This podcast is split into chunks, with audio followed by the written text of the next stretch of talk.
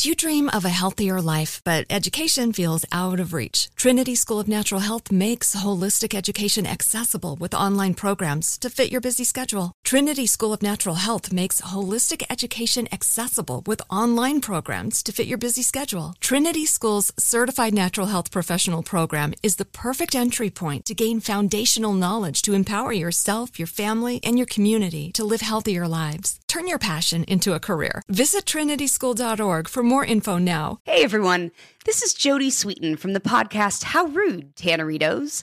I've been needing a quick getaway with my family, and the 2024 Hyundai Santa Fe is the perfect vehicle to take us there. It has standard third row seating, so I'm able to pack my entire family, plus pets, in the car, while also having enough room for our camping essentials. Available HTRAC all wheel drive will get us through any dirt trails, and available dual wireless charging pads will ensure we never have to worry about getting stuck with a dead phone in the middle of nowhere.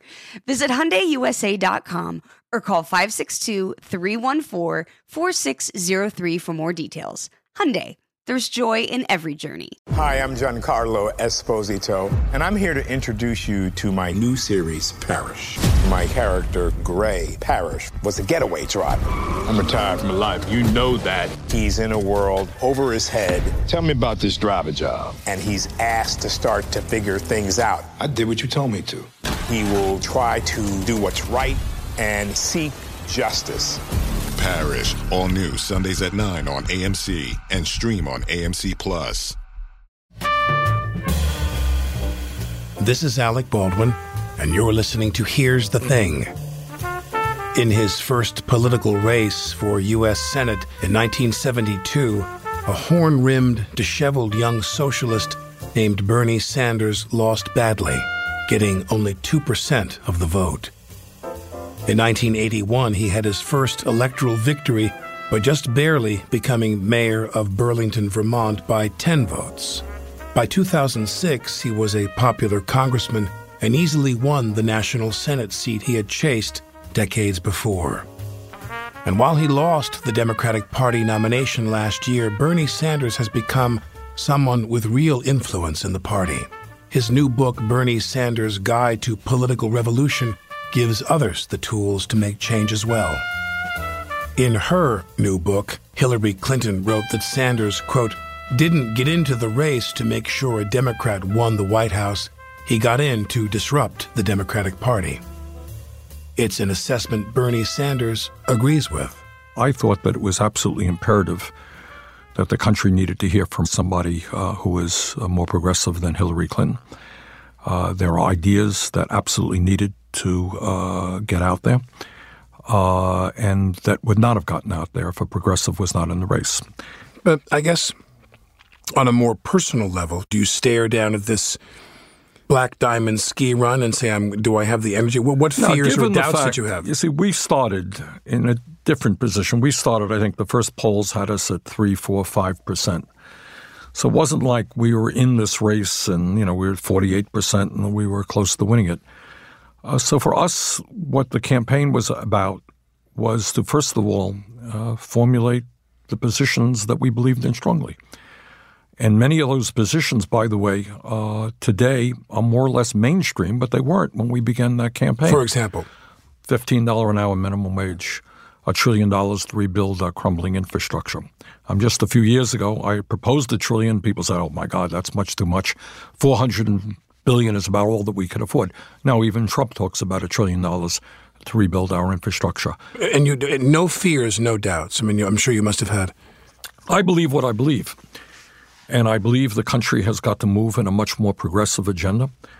Uh, I think we have to deal with the horrific levels of income and wealth inequality. We have to deal with a corrupt political system in which billionaires are able to buy elections. Uh, we have to address uh, the issue of climate change and transform our energy system. These are issues that I've been talking about for a very, very long time. These are issues that I think the majority of the American people believe in. And what motivated me was simply to go out and say, look, this is the reality facing America. We can't continue to have a situation where so few have so much and so many have so little. We can't continue a political system where the Koch brothers alone are able to spend hundreds and hundreds of millions of dollars to buy elections. That's not what this country is supposed to be about. Well, those were my ideas. But what was interesting is how quickly it became apparent that millions and millions of people shared those ideas, that people wanted to think outside of the box, that they were prepared to look at more progressive solutions than what Democrats and Republicans have been bringing forward. And um, do you ever ask yourself if Hillary is likely the winner?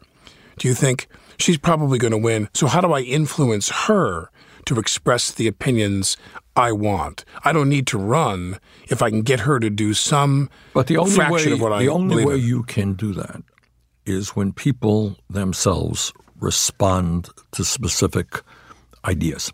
All right. What we found during the campaign, for example, just one example, is that the idea that the United States of America remains the only major country on earth not to guarantee health care to all people. Okay? I live 50 miles away from Canada. They do it, as you know, throughout Europe. Health care is a right. And on top of that, in this country, we end up spending almost twice as much per capita. It's not like we're saving money, we're spending a fortune on health care per person. We pay by far the highest prices in the world for prescription drugs. Question Why aren't we doing what every other major country on earth is doing? Why do you think we're not? Well, obviously, it has to do with the power of the insurance companies and the drug companies and the whole medical industrial complex. They are enormously powerful. The uh, But not the doctors themselves. Doctors are powerful too, but the insurance companies and the drug companies are far more powerful. And what you find is that the drug companies have spent hundreds of billions of dollars in lobbying, in campaign contributions to make certain that there is no law on the books to prevent the drug company from doubling or tripling the price that you pay for medicine today. And the result of that is we pay far more than the people of any other country. So when you raise these issues during your campaign, you know what?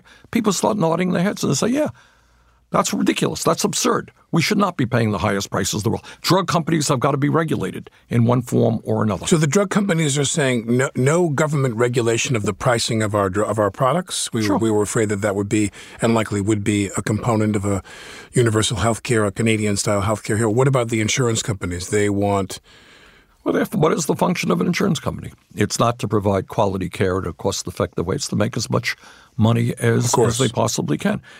And um, you know what I think makes sense to me is we have right now a fairly popular, successful program called Medicare. It works pretty well for people 65 years of age or older. Why not expand it to everybody? so Medicare will become a universal health care. Exactly.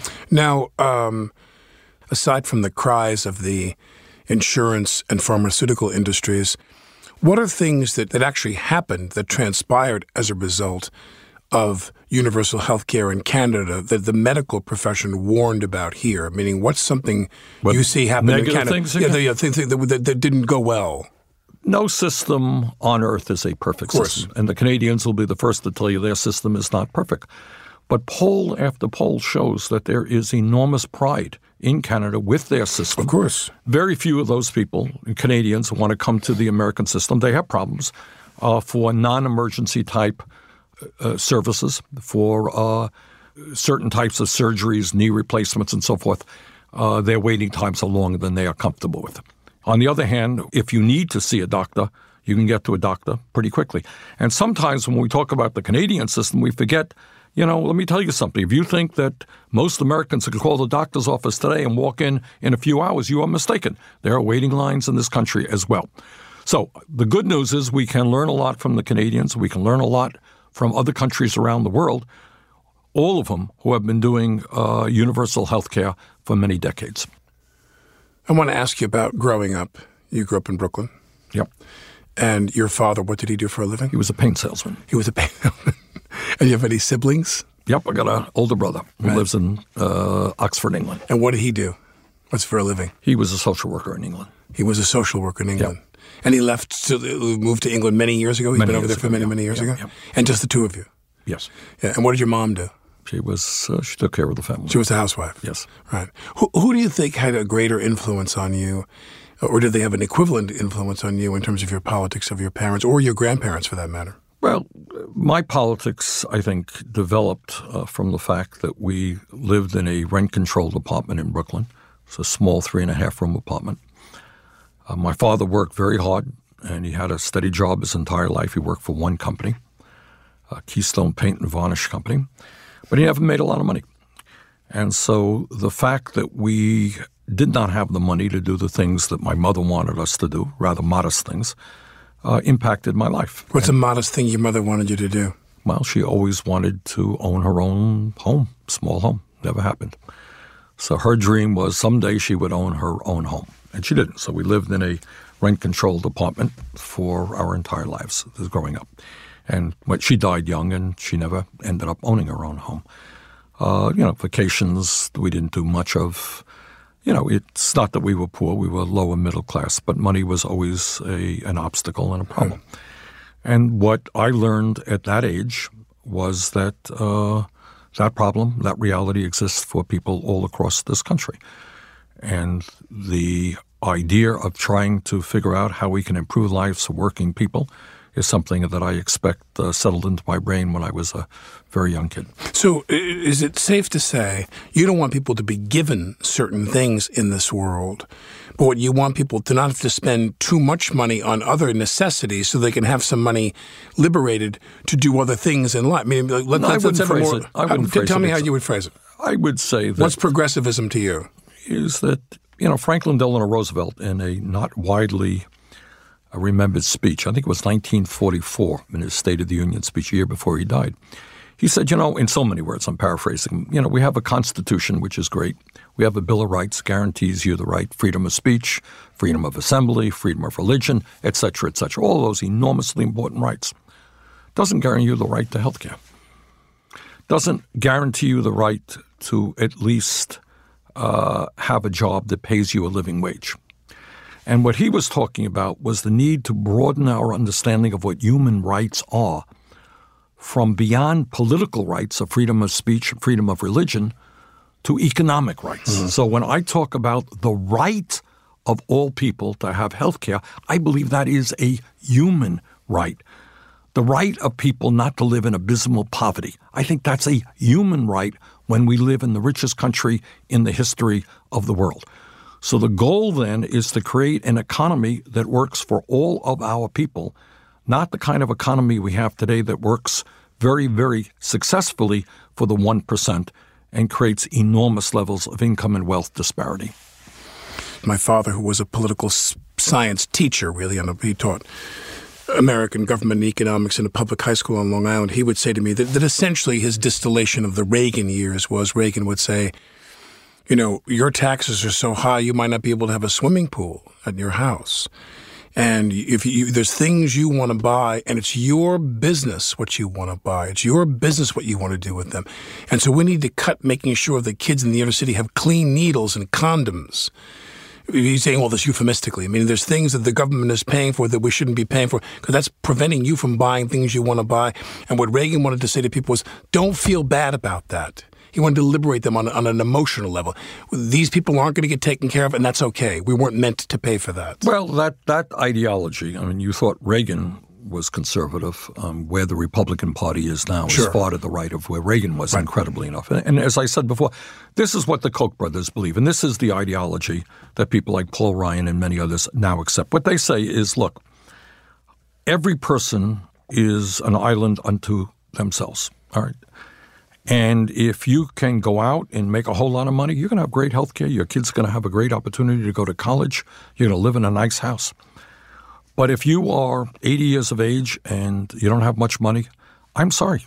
It is not the obligation of the government to have a program like Medicare to take care of you. If you're a worker, and this is true, this is what some of these guys actually believe, and unemployment is high in a region, and I can hire you for three bucks an hour or four bucks an hour, we don't want the government mandating a minimum wage. You're going to work for me. That's your choice. And if you the choices between going hungry or working for three, four bucks an hour, I offer you a wage of what I think is profitable for my company. Exactly. You take it or leave it. You take it or leave it. Uh, but you should not be guaranteed. Uh, we should. The government should not be in the business of retirement security, i.e., Social Security. So if you look at the if you look at the Koch brothers' agenda, their goal long term, not tomorrow, is to abolish Social Security, Medicare, Medicaid, federal aid to education, and you're seeing Trump moving in those directions. So you got Betsy DeVos, who's now a Secretary of Education, does not believe in public education. In the House right now, there is legislation that came out of the relevant committee which would make uh, move uh, Social Security toward a private type system. So all of that ideology is now what uh, pervades the Republican Party, and that's where they want to go.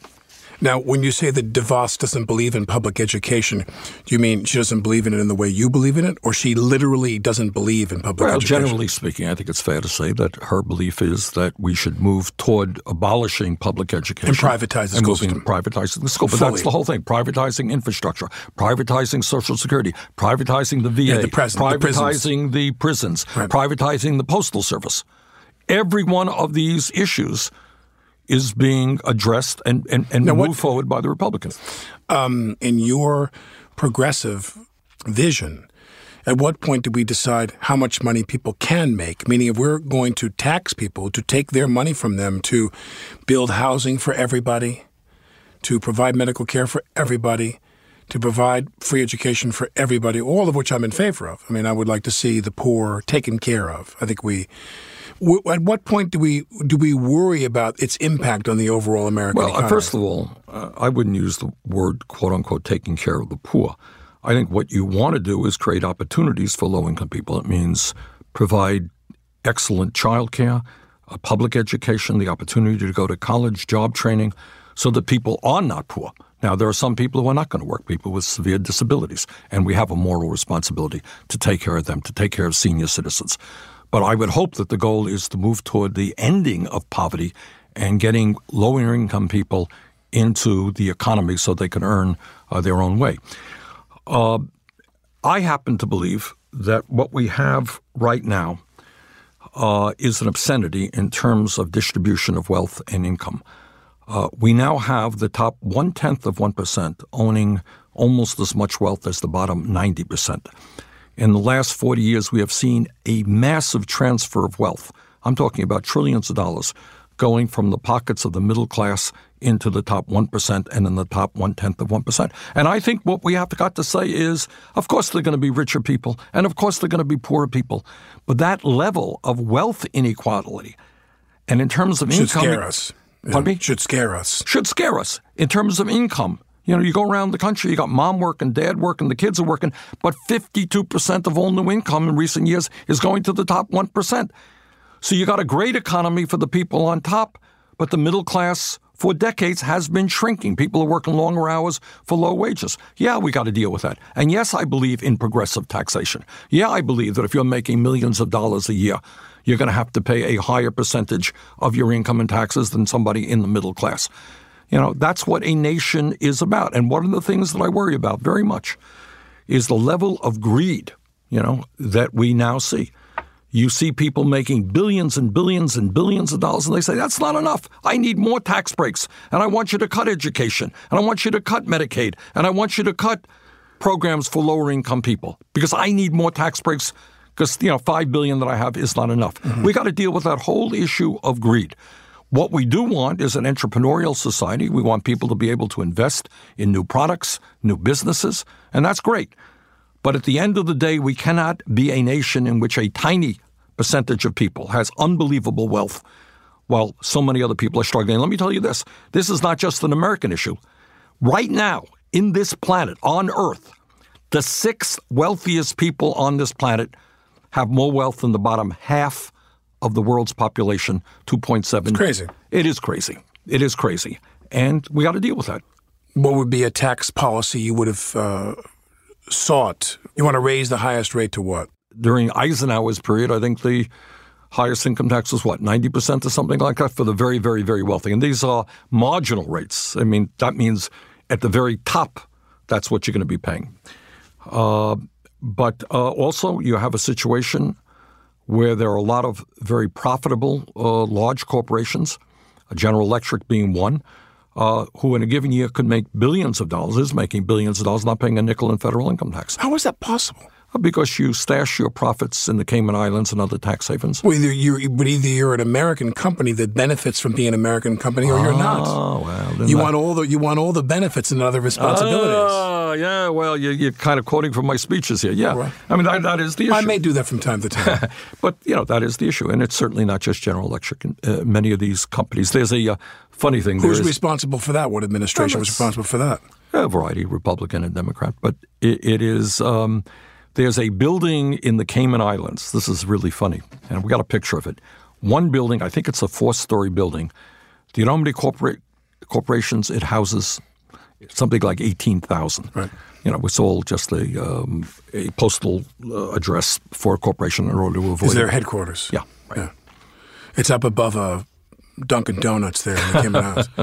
Now, I, I'm not that interested in the race and the campaign and the and the warfare analogies and so forth, but. Uh, well, I'll just open with this illustration, which is I lived in an apartment building on Central Park West, and I was walking out of my building, and uh, in was walking then Senator Barack Obama, who was campaigning for the nomination. And uh, I said hi to him as I was passing him, and I walked out. And I thought, I literally, I think I muttered under my breath, "Good luck to you, pal. You know, she's going to kick your ass."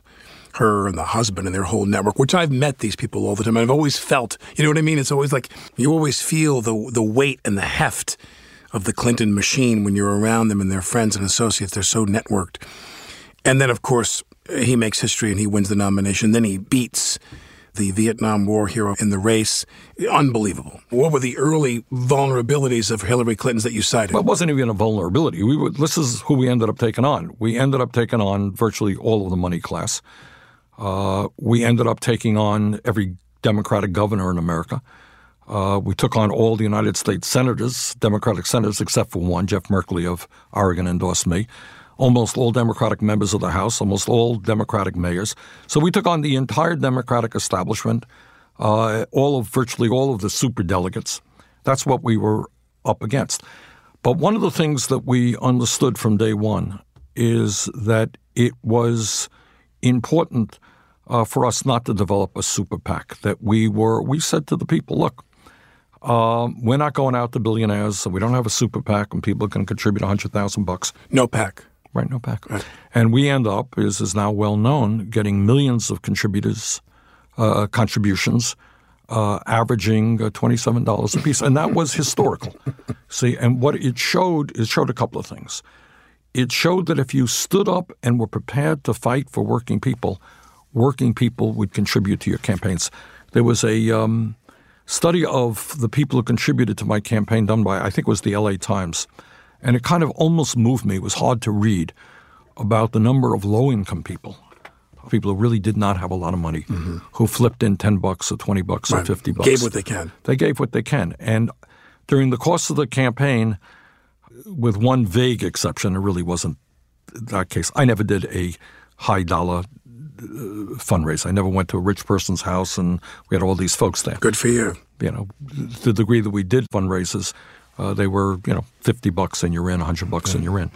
Who was the man or woman, or to even just give us one name of someone they might have been part of a group, who helped build out that financing strategy for you? Who was responsible Well, for I'll that? tell you what happened, uh, and we stumbled on this, and and um, we raised the vast majority of our money online, and we used the group called Revolution Messaging, and a guy named. They have a lot of good folks there, and a guy named what? well, it was one guy named uh, Tim Tagaris who worked very closely with us, and uh, Tim, you know, did an extraordinarily good job. And it turned out what we learned, and it, it blew our minds. I think in the first couple of days we raised six million dollars. You know, wow, who could have believed that? You know, Right. and we ended up raising several hundred million dollars. Point is that people are disgusted with the status quo. They are disgusted with the establishment. They want real and profound change. And it turns out, to everybody's surprise, yeah, they're willing to put 25 or 50 bucks uh, into a campaign uh, that seeks to transform the United States of America. The only reason I asked that question about an individual name of a man or woman is because, in my mind, they obviously deserve to take a huge bow. That, that, that energy exists on the other side of the aisle as well for people who sit there and say, God, how did we get here? You know, Well, let me let me back it up a little bit to the point Sure. you made. Democracy in America today is under siege, and we should be very clear about that. As a result of this disastrous Supreme Court decision on Citizens United, a five to four decision, billionaires, large corporations are now able to spend as much money as they want on a political Limitless. campaign. limitless, and they're doing it. You know, they're spending a handful of billionaires are spending just unbelievable. Like the Kochs and the Mercers. Yeah. Exactly. Uh, exactly. So, to my mind, uh, and, and, what it is, it's not only that they are buying elections, then the other side, the good guys, so to speak, have to spend an enormous amount of money. Have to play the same game. Raising money. You would not believe how uh, much time? I'm well aware. Okay. you probably get hit up every day, huh? This is my major issue campaign finance reform. Okay. All right. And it should be because it underli- it's the linchpin of everything. Exactly, it's the good linchpin of everything. You're right. I, I worked for many, many years uh, up in Maine. I was involved yep. in the Maine good. Clean Campaign thing good. 20 years ago. Got involved in the Nine Sundays program, Marvin Kalb at the Shorenstein Center, and yep. and, mm-hmm. and, and the thing that we all came to was was that we don't need ceilings on spending. We need floors. We need to say that if there's media saturation for a statewide campaign, is media saturation is let's say 35 million dollars. If you've got 35 million dollars, you can reach everybody with your message, and people can spend more than you. We've got to make sure that you have at least 35 million. We have to have floors, not ceilings. What do you think about that? Well, idea? I think there are a number of ways to skin the cat. I, uh, the position that I feel comfortable with is to say, you want to run against me, you go out and you show that there's a level of support for your candidacy. Uh, you get you raise uh, five or ten dollar contributions from X number of people, uh, and then for every dollar more you raise, uh, the uh, government will put in five dollars. Give us a matching. Yeah, matching program. Because um, I, when, the other thing I learned at that time, which you talk about the corporate media and their role in this whole thing, uh, that you know the number one, or I shouldn't say the number one, but among the top enemies and among the top obstacles to this campaign finance reform is the National Association of Broadcasters. Of course, of course. they're shoving as much money in their pockets with these political ads as they possibly can during those cycles. Uh, Citizens United was a real boon for them. Horrible. Yeah, you're right. We're not going to move toward Medicare for all. We're not going to deal with education. We're not going to deal with infrastructure. And certainly not deal with climate change unless we get a handle or foreign policy. or foreign policy. Yeah. All right. So what you got on that issue, it is clear that Citizens United has to be overturned, and we need to move toward public funding of elections so that billionaires cannot dictate public policy. The Koch brothers invite Republican candidates who will line up. They just line up. Sheldon Adelson sure. from Nevada. They yeah. line up. What right. can I do for you, Mr. Right. Koch? And that's why the Republican Party is, to a large degree, where it is today. So, campaign finance reform, moving to public funding of elections, is to me uh, enormously important. Some of the money spent on campaigns today is used for political consultants like Ed Rollins. He's the person that gets the dirt on opponents as well as on the candidate that hired him. The first thing I do is I sit down and I say, pretend I'm your priest. You confess yeah. all your confess yeah. all your sins. I've heard it all. You know, I don't care. They always lie. And when then it does come out, they go, you know, I never thought that was going to happen. Take a listen to Ed Rollins' life in the muck of politics on here'sthething.org.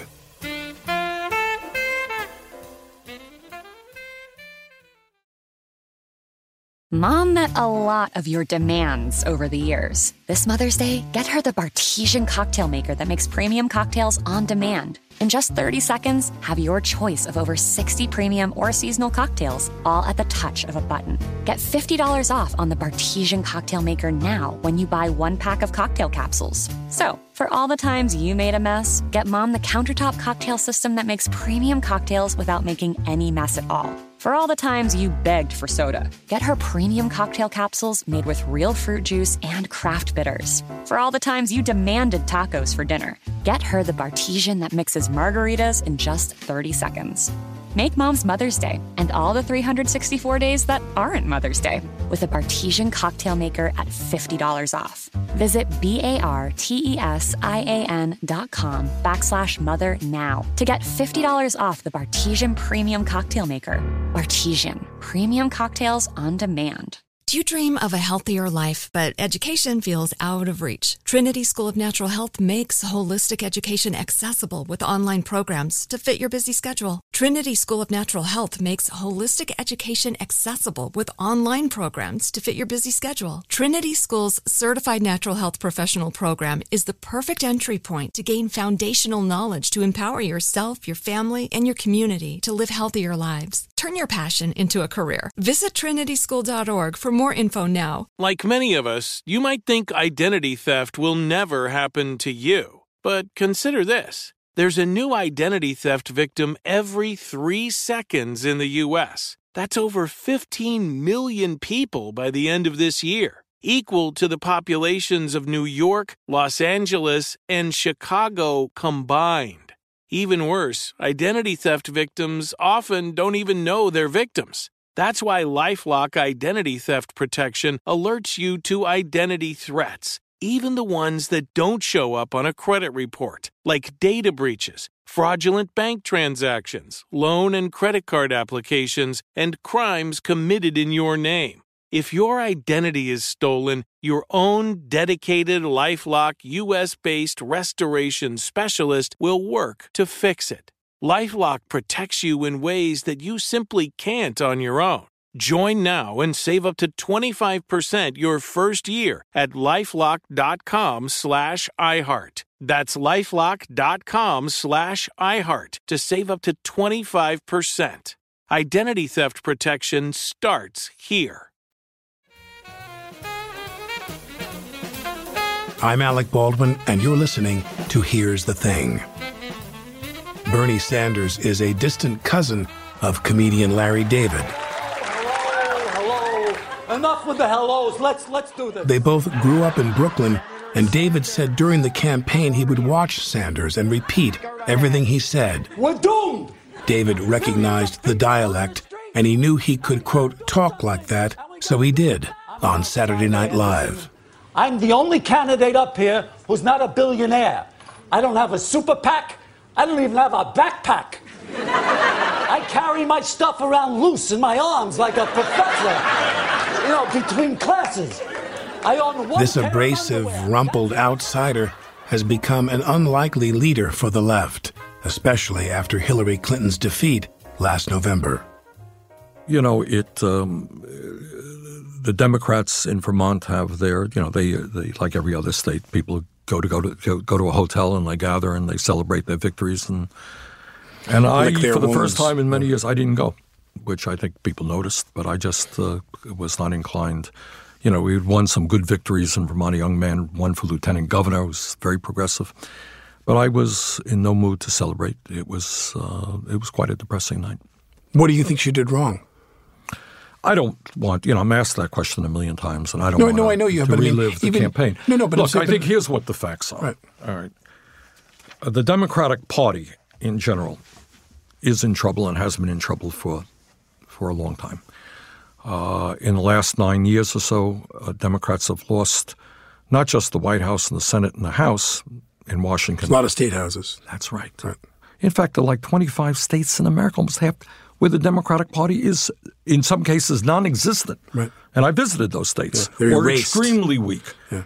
Um, and these are some of the poorest states in the United States. But when I say what she did wrong, what I'm tr- trying to interject is that is that forget about what she did wrong. Was she handed the bill for that? Was she handed the bill for a weak, enervated, unimaginative Democratic Party?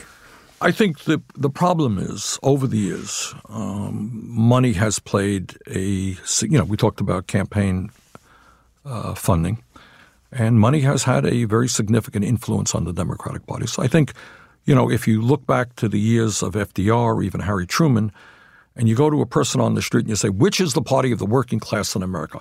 Everybody knew it, right? It was the Democratic Party. You go outside today and you say, "What is the party of the Dem- uh, of the working class in America?" Republican Party. Well, maybe, but no one really believes that it's They're the quicker to say the Republicans than maybe, the Democrats. Maybe, all right, but it's certainly you know no Among one, Trump supporters, I should yeah, say. yeah. So, uh, and what has happened is, I think the Democrats became a party of the upper middle class uh, on the West Coast, on the East Coast, here in New York City, uh, and they forgot.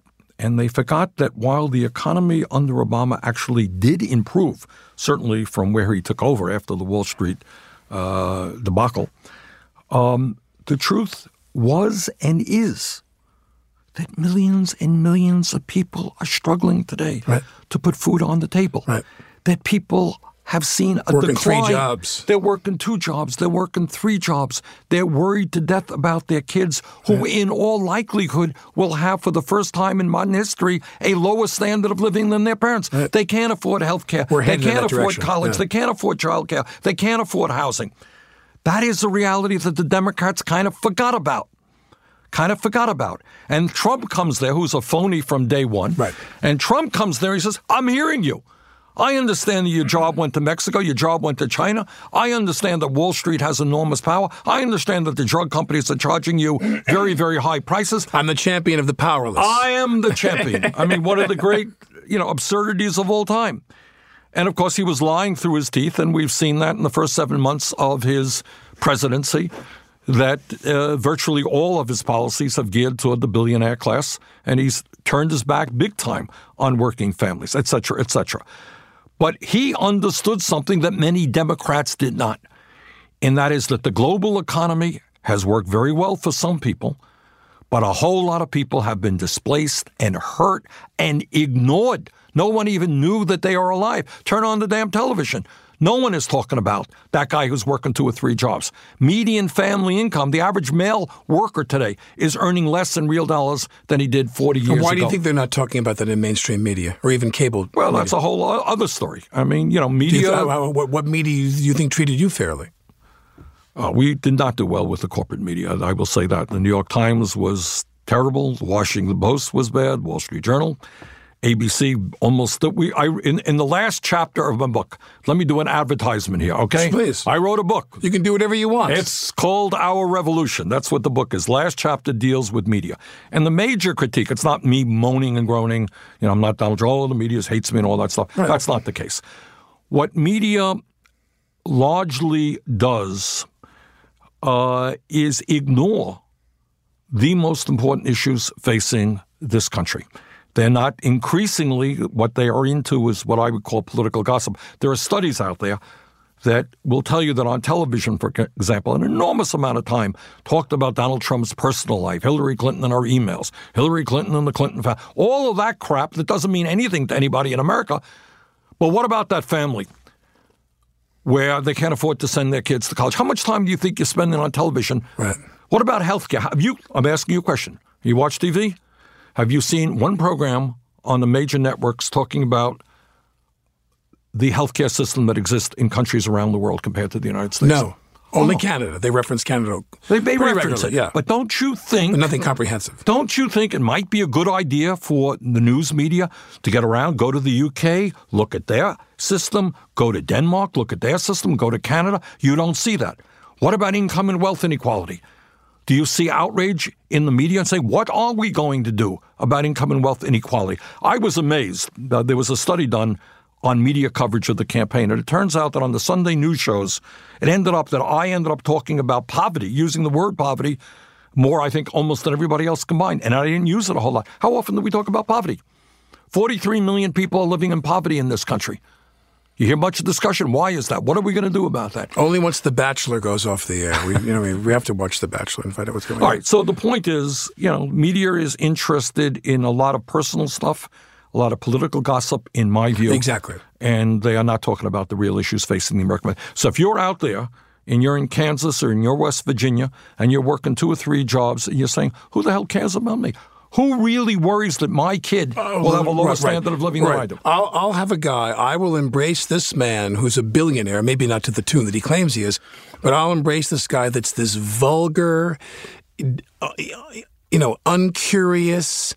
Uh, all these, uh, so many limitations. Unqualified in every sense. Unqualified in every sense. I mean, unfit to serve on a, a, a mentally, I believe. But the, I'm going to embrace this guy because at least he's pretending he wants That's to right. understand me. Exactly. He's going to pretend. Give me somebody who'll pretend over somebody who isn't even here. Because, because I think you made a good point, or at least this is what I'm gleaning from what you said. Maybe you didn't make this point, which is that Hillary Clinton stood up there and she's the standard bearer for a flabby, tired, unimaginative, out of touch Democratic Party. Well, I'll get in trouble if I say that. you she- said it, right? Right, right, right. Right. She, she, okay. She, she gets shot down, or she runs out of gas, or whatever you, what metaphor you want to use, because she represents this group that pe- that people just don't have the same feelings about that they did 30 and 40 years ago. Look, this is not complicated stuff. You got to address the people who are hurting right now. Incredible pain in this country. Incredible pain. You know, this opioid epidemic and the heroin epidemic that we're experiencing is called by the doctors and scientists who study it a disease of despair. You know what that means? Sure. All right. It means you go to West Virginia, go to communities that I have in West Virginia, unemployment sky high, wages pathetic.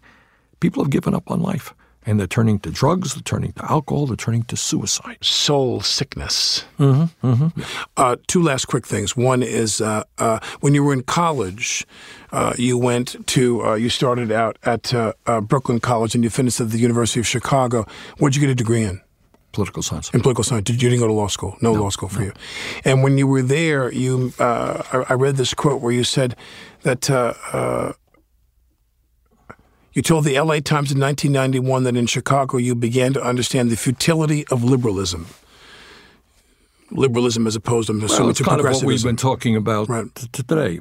Uh, I happen to believe in a politics which is based on the needs and the energy of working people, uh, not just uh, a liberal elite.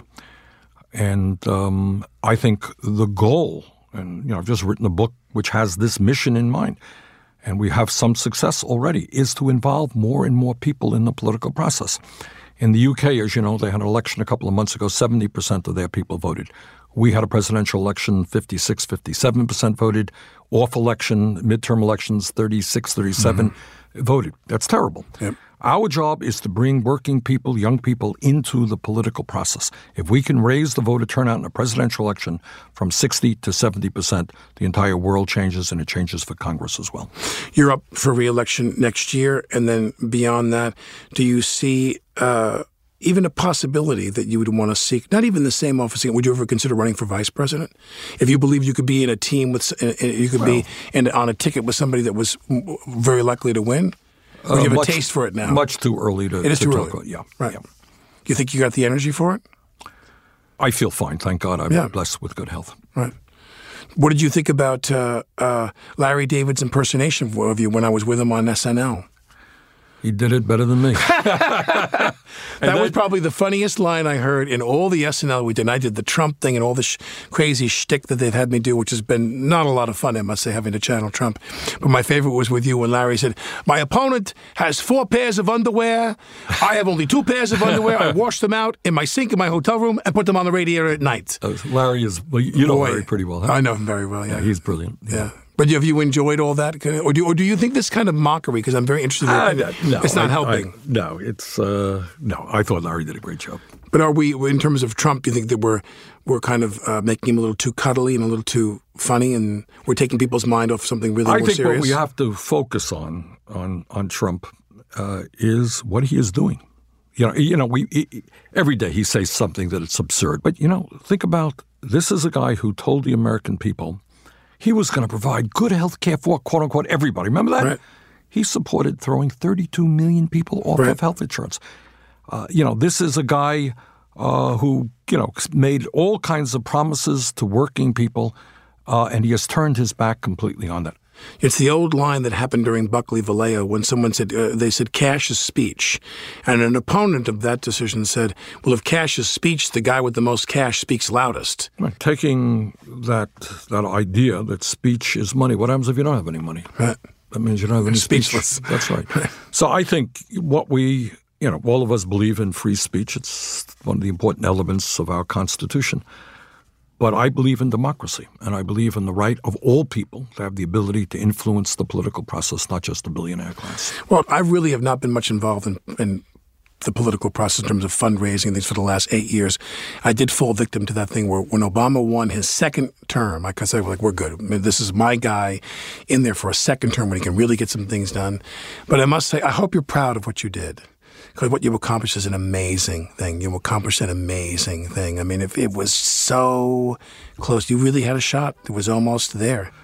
Well, what I am most proud of is that we have brought millions of people into the political process. And I said earlier, ideas that seem far out and crazy, like Medicare for all or making public colleges, universities tuition free, they're kind of mainstream ideas now because people are talking about them. They're saying, why not? Senator Sanders' new book, Bernie Sanders' Guide to Political Revolution, is just out. I'm Alec Baldwin, and you're listening to Here's the Thing.